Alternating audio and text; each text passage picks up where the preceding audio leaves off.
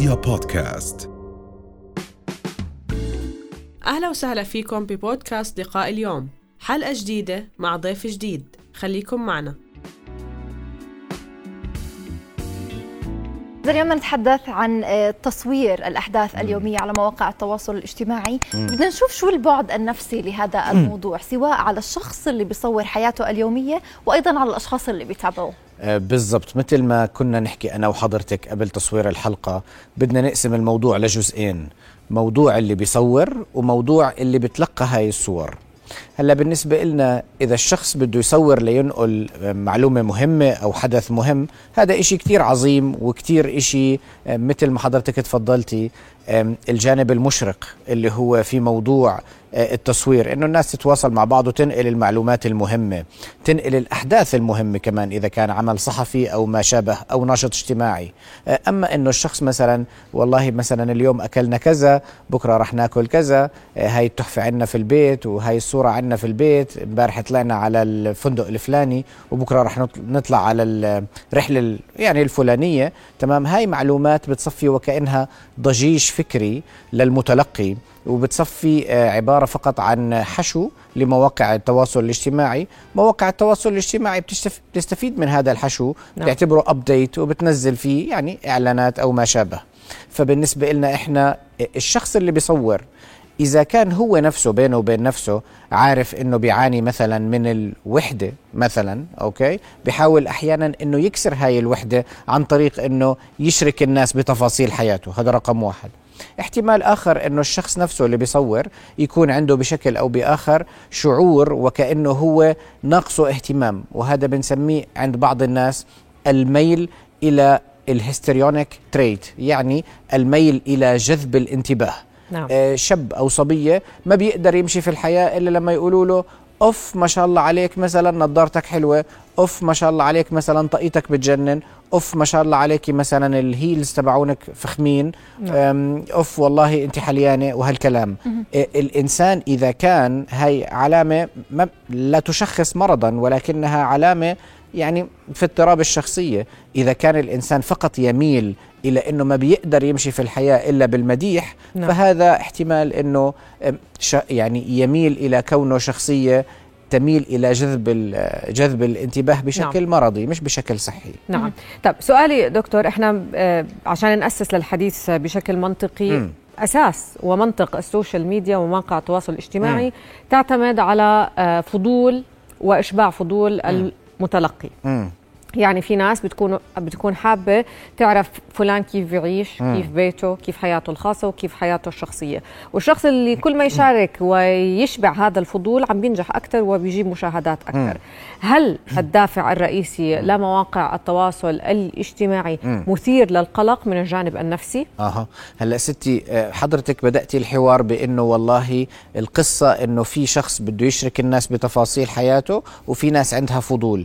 هو مش هيك تماما بدأ السكند جنريشن انترنت. السكند جنريشن انترنت بدأ بحيث أنه الإنسان زمان كان قادر أنه يتراسل مع الناس عن طريق التكست، عن طريق النصوص وعن طريق الإيميلز. السكند جنريشن انترنت مع وجود حتى قبل الفيسبوك، مع وجود ماي سبيس وهيك، نعم. صار الإنسان قادر تو بوست صورة وقادر تو بوست فيديو، م. تمام. فصار الإنسان زمان كانت الشركات الإعلامية مثل قناة رؤية، مثل التلفزيون الأردني، مثل أي أي قناة أخرى، تمام، هي اللي تصنع المحتوى المصور، نعم. بس بعدين مع وجود الفيسبوك والسوشيال ميديا، الانستغرام وغيره، صار ال ال الزبون العادي، الكلاينت العادي هو قادر يصنع الكونتنت المرئي والمصور. مم. فهي بدأت القصة انه احنا يصفي حتى مستخدم الانترنت العادي قادر انه هو يشتغل وكأنه قناة، نعم. هيك القصة بدأت، نعم.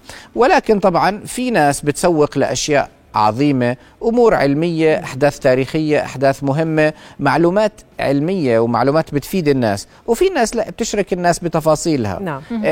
إنك أنت تخلي الآخرين يعرفوا تفاصيل حياتك مثل ما حكينا هو موضوع قد يكون مرضي بالنسبة لك، وقد يكون بالنسبة للناس الآخرين مادة، لأنه هن يدمنوا على الإنترنت. نعم بس زي بدي أرجع أحكي هلأ، الهدف كان هو وسيلة من وسائل التواصل زي ما أنت ذكرت، لكن أيضا موضوع م. إشباع الفضول موجود موجود يعني ما نقدر ننكره. الناس بتتابع ناس عندها فضول تعرف أكثر عن حياتها. أه. هل هذه مشكلة بحد ذاتها؟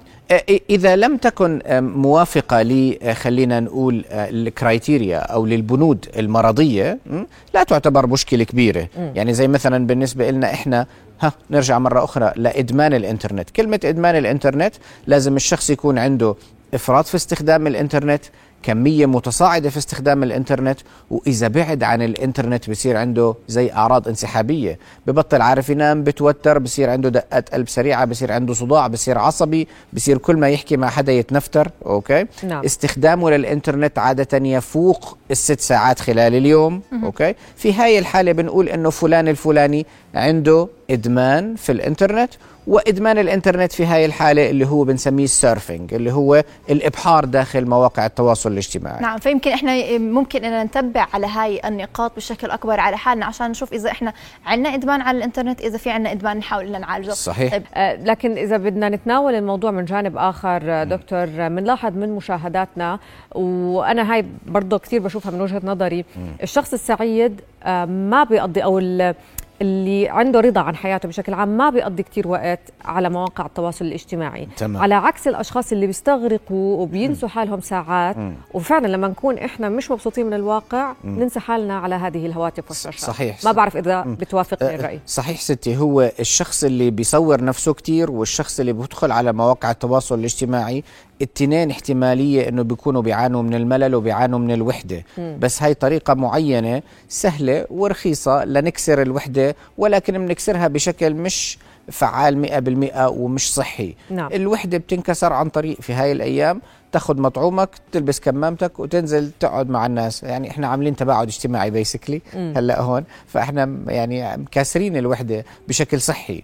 اه بالنسبة يعني بالنسبة لهاي النقطة. نعم. كتير مهم أن نحكيها. موضوع آخر، الموضوع الأمني. نعم. صراحة دائما حاول أنك أنت ما تنشر خصوصياتك، لأنه يعني كتير صار حالات تحرش بالأطفال، اعتداء على الأطفال، اعتداء على الخصوصية، م. لأنه كتير ناس دخلوا على بروفايلك. تمام. نعم.